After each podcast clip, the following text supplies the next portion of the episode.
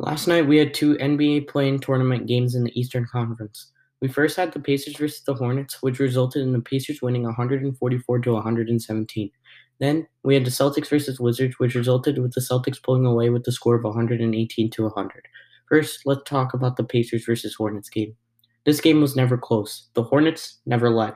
No one played well on the Hornets except for Miles Bridges, who scored 23 points off 10 for 16 shooting, and Cody Zeller, who scored 17 points off perfect shooting. LaMelo Ball, Terry Rozier, and Devonte Graham combined for 12 for 42 shooting in this game. The Hornets also only scored 30% of their three-pointers. On the on the Pacers side, Oshae Brissett scored 23, Doug McDermott had the 21, TJ McConnell scored 17, and Domantas Sabonis had 14 points, 21 rebounds, and 9 assists, which made him one assist shy of a triple double. Overall, the Pacers really played team basketball against the Hornets and will have one more shot to make the playoffs on Thursday. The Hornets had a fun and entertaining season, but it ended yesterday, and LaMelo Ball's rookie season is over. In the other game, the Celtics and the Wizards were neck and neck through the first two quarters, with the score being 54 to 52 at halftime, with the Wizards winning.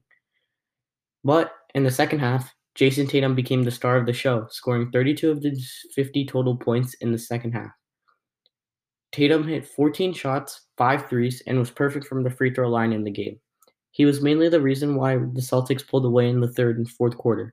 For the Celtics, other than Tatum, Kemba Walker had a nice game, adding 29 points and 7 rebounds. For the Wizards, Russell Westbrook struggled but was still able to get 14 rebounds. Bradley Beal scored 22 points off 10 for 25 shooting. Ish Smith had 17 points and 8 rebounds, leading the Wizards bench. Other than that, no one else did much for the Wizards.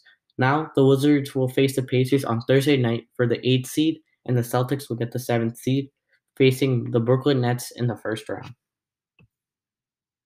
Thank you guys for listening. Make sure to follow the podcast for more sports content, and I'll see you guys later.